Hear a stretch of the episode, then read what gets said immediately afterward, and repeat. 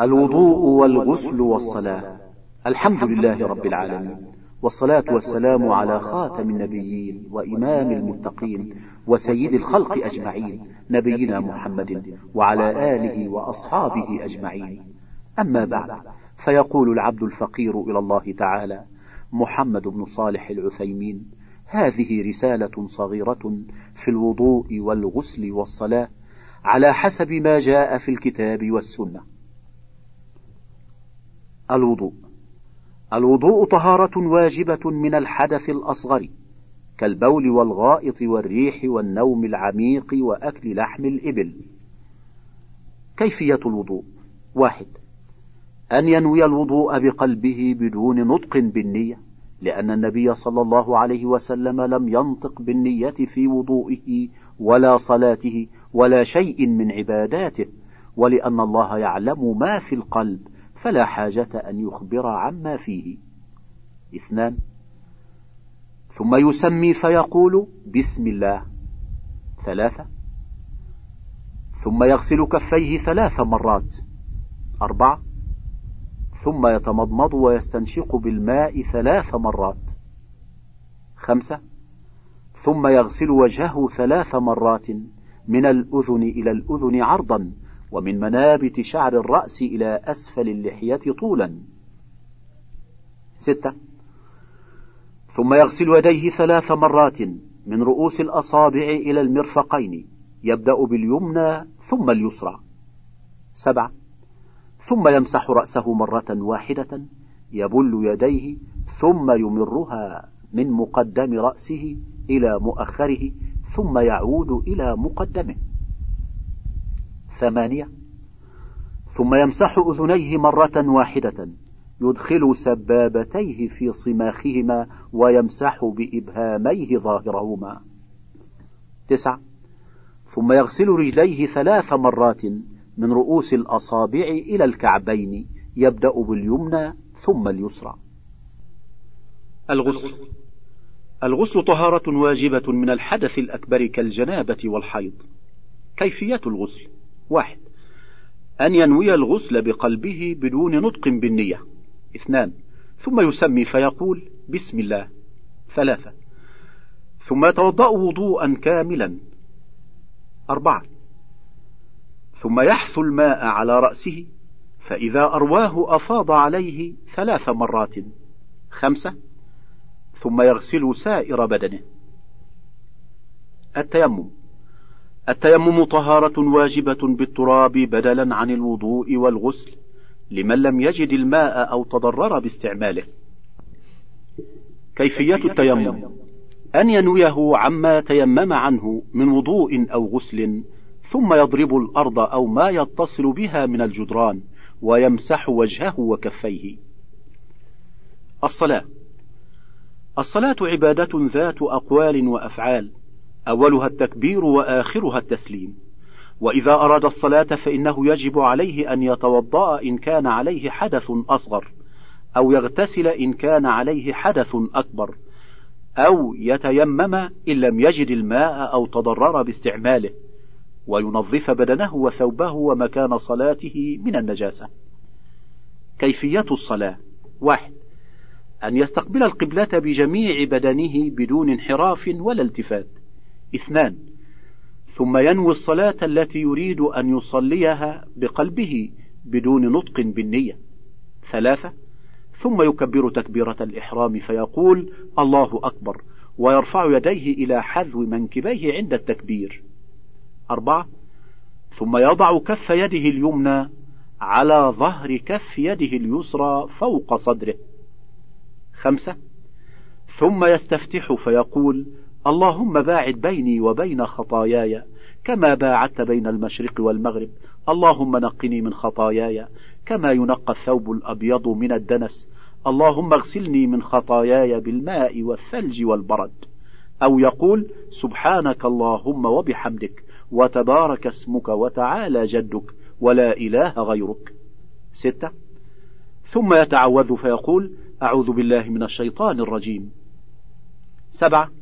ثم يبسمل ويقرأ الفاتحة فيقول بسم الله الرحمن الرحيم الحمد لله رب العالمين الرحمن الرحيم مالك يوم الدين إياك نعبد وإياك نستعين اهدنا الصراط المستقيم صراط الذين أنعمت عليهم غير المغضوب عليهم ولا الضالين. ثم يقول آمين يعني اللهم استجب. ثمانية ثم يقرأ ما تيسر من القرآن ويطيل القراءة في صلاة الصبح تسعة ثم يركع أي يحني ظهره تعظيما لله ويكبر عند ركوعه ويرفع يديه إلى حذو منكبيه والسنة أن يهصر ظهره ويجعل رأسه حياله ويضع يديه على ركبتيه مفرجتي الأصابع عشرة ويقول في ركوعه سبحان ربي العظيم ثلاث مرات وإن زاد سبحانك اللهم وبحمدك اللهم اغفر لي فحسن. أحد عشر. ثم يرفع رأسه من الركوع قائلا سمع الله لمن حمده ويرفع يديه حينئذ إلى حذو منكبيه. والمأموم لا يقول سمع الله لمن حمده وإنما يقول بدلها ربنا ولك الحمد. اثنا عشر. ثم يقول بعد رفعه ربنا ولك الحمد ملء السماوات وملء الأرض وملء ما شئت من شيء بعد. ثلاثة عشر. ثم يسجد خشوعا لله السجدة الأولى ويقول عند سجوده الله أكبر ويسجد على أعضائه السبعة الجبهة مع الأنف والكفين والركبتين وأطراف القدمين ويجافي عضديه عن جنبيه ولا يبسط ذراعيه على الأرض ويستقبل برؤوس أصابعه القبلة. أربعة عشر. ويقول في سجوده سبحان ربي الأعلى ثلاث مرات وإن زاد سبحانك اللهم ربنا وبحمدك اللهم اغفر لي فحسن. خمسة عشر. ثم يرفع رأسه من السجود قائلا الله أكبر. ستة عشر.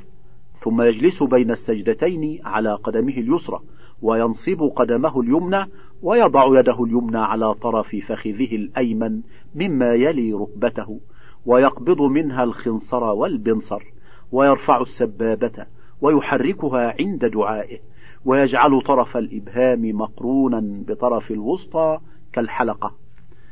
ويضع يده اليسرى مبسوطة الأصابع على طرف فخذه الأيسر مما يلي الركبة. سبعة عشر. ويقول في جلوسه بين السجدتين رب اغفر لي وارحمني واهدني وارزقني واجبرني وعافني. ثمانية عشر. ثم يسجد خشوعا منه السجدة الثانية كالأولى فيما يقال ويفعل ويكبر عند سجوده. تسعة عشر. ثم يقوم من السجدة الثانية قائلا الله أكبر ويصلي الركعة الثانية كالأولى فيما يقال ويفعل إلا أنه لا يستفتح فيها. عشرون. ثم يجلس بعد انتهاء الركعة الثانية قائلا الله أكبر ويجلس كما جلس بين السجدتين سواء. واحد وعشرون. ويقرأ التشهد في هذا الجلوس فيقول التحيات لله والصلوات والطيبات. السلام عليك أيها النبي ورحمة الله وبركاته. السلام علينا وعلى عباد الله الصالحين. أشهد أن لا إله إلا الله وأشهد أن محمدا عبده ورسوله. اللهم صل على محمد وعلى آل محمد كما صليت على إبراهيم وعلى آل إبراهيم إنك حميد مجيد. وبارك على محمد وعلى آل محمد كما باركت على إبراهيم وعلى آل إبراهيم إنك حميد مجيد. أعوذ بالله من عذاب جهنم ومن عذاب القبر ومن فتنة المحيا والممات ومن فتنة المسيح الدجال. ثم يدعو ربه بما أحب من خيري الدنيا والآخرة. اثنان وعشرون. ثم يسلم عن يمينه قائلا السلام عليكم ورحمة الله. وعن يساره كذلك. ثلاثة وعشرون. وإذا كانت الصلاة ثلاثية أو رباعية وقف عند منتهى التشهد الأول وهو أشهد أن لا إله إلا الله وأشهد أن محمدا عبده ورسوله. أربعة وعشرون ثم ينهض قائما قائلا الله أكبر ويرفع يديه إلى حذو منكبيه حينئذ. خمسة وعشرون ثم يصلي ما بقي من صلاته على صفة الركعة الثانية إلا أنه يقتصر على قراءة الفاتحة. ستة وعشرون ثم يجلس متوركا فينصب قدمه اليمنى ويخرج قدمه اليسرى من تحت ساق اليمنى ويمكن مقعدته من الأرض ويضع يديه على فخذيه على صفة وضعهما في التشهد الأول. سبعة وعشرون ويقرأ في هذا الجلوس التشهد كله. ثمانية وعشرون ثم يسلم عن يمينه قائلا السلام عليكم ورحمة الله وعن يساره كذلك. أشياء مكروهة في الصلاة. واحد يكره في الصلاة الالتفات بالرأس أو بالبصر فأما رفع البصر إلى السماء فحرام. اثنان ويكره في الصلاة العبث والحركة لغير حاجة. ثلاثة ويكره في الصلاة استصحاب ما يشغل كالشيء الثقيل والملون بما يلفت النظر. أربعة. ويكره في الصلاة التخصر وهو وضع اليد على الخاصرة. أشياء مبطلة للصلاة. واحد. تبطل الصلاة بالكلام عمدا وإن كان يسيرا. اثنان. وتبطل الصلاة بالانحراف عن القبلة بجميع البدن. ثلاثة وتبطل الصلاة بخروج الريح من دبره وبجميع ما يوجب الوضوء والغسل. أربعة وتبطل الصلاة بالحركات الكثيرة المتوالية لغير ضرورة. خمسة وتبطل الصلاة بالضحك وإن كان يسيرا. ستة وتبطل الصلاة إذا زاد فيها ركوعا أو سجودا أو قياما أو قعودا متعمدا ذلك. سبعة. وتبطل الصلاة بمسابقة الإمام عمدا. أشياء من أحكام سجود السهو في الصلاة. واحد. إذا سهى في صلاته فزاد فيها ركوعا أو سجودا أو قياما أو قعودا فإنه يسلم منها ثم يسجد للسهو سجدتين ويسلم أيضا. مثاله إذا كان يصلي الظهر فقام إلى ركعة خامسة ثم ذكر أو ذكر فإنه يرجع بدون تكبير ويجلس فيقرأ التشهد الأخير ويسلم. ثم يسجد سجدتين ويسلم. وكذلك لو لم يعلم بالزيادة إلا بعد فراغه منها فإنه يسجد للسهو سجدتين ويسلم. اثنان إذا سلم قبل تمام صلاته ناسيا ثم ذكر أو ذكر في وقت قريب بحيث يبني آخر الصلاة على أولها فإنه يتم ما بقي من صلاته ثم يسلم ثم يسجد سجدتين ويسلم. مثاله إذا كان يصلي الظهر فسهى فسلم في الركعة الثالثة ثم ذكر أو ذكر فإنه يأتي بالرابعة ويسلم ثم يسجد سجدتين ويسلم. فإن لم يذكر إلا بعد زمن طويل فإنه يعيد الصلاة من أولها. ثلاثة. إذا ترك التشهد الأول أو غيره من واجبات الصلاة ناسيا فإنه يسجد سجدتين للسهو قبل السلام ولا شيء عليه فإن ذكره قبل مفارقة محله أتى به ولا شيء عليه وإن ذكره بعد مفارقة محله وقبل وصوله إلى ما يليه رجع إليه فأتى به. مثاله إذا نسي التشهد الأول فقام إلى الثالثة حتى استتم قائما فإنه لا يرجع ويسجد للسهو سجدتين قبل السلام. وإن جلس للتشهد ونسي أن يتشهد ثم ذكر قبل أن يقوم فإنه يتشهد ويكمل الصلاة ولا شيء عليه.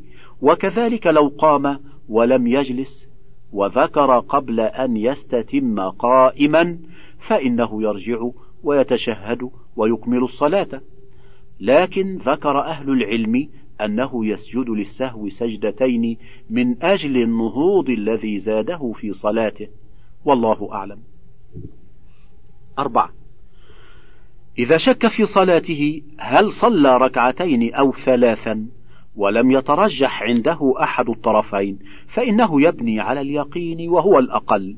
ثم يسجد سجدتين للسهو قبل السلام ويسلم. مثاله إذا كان يصلي الظهر فشك في الركعة الثانية هل هي الثانية أو الثالثة؟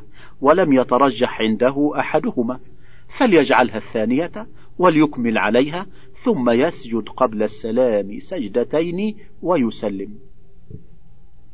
خمسة إذا شك في صلاته هل صلى ركعتين أو ثلاثا؟ وترجح عنده أحد الطرفين فإنه يبني على ما ترجح عنده سواء كان الأقل أم الأكثر ويسجد للسهو سجدتين بعد السلام ويسلم. مثاله إذا كان يصلي الظهر فشك في الركعة الثانية هل هي الثانية أو الثالثة؟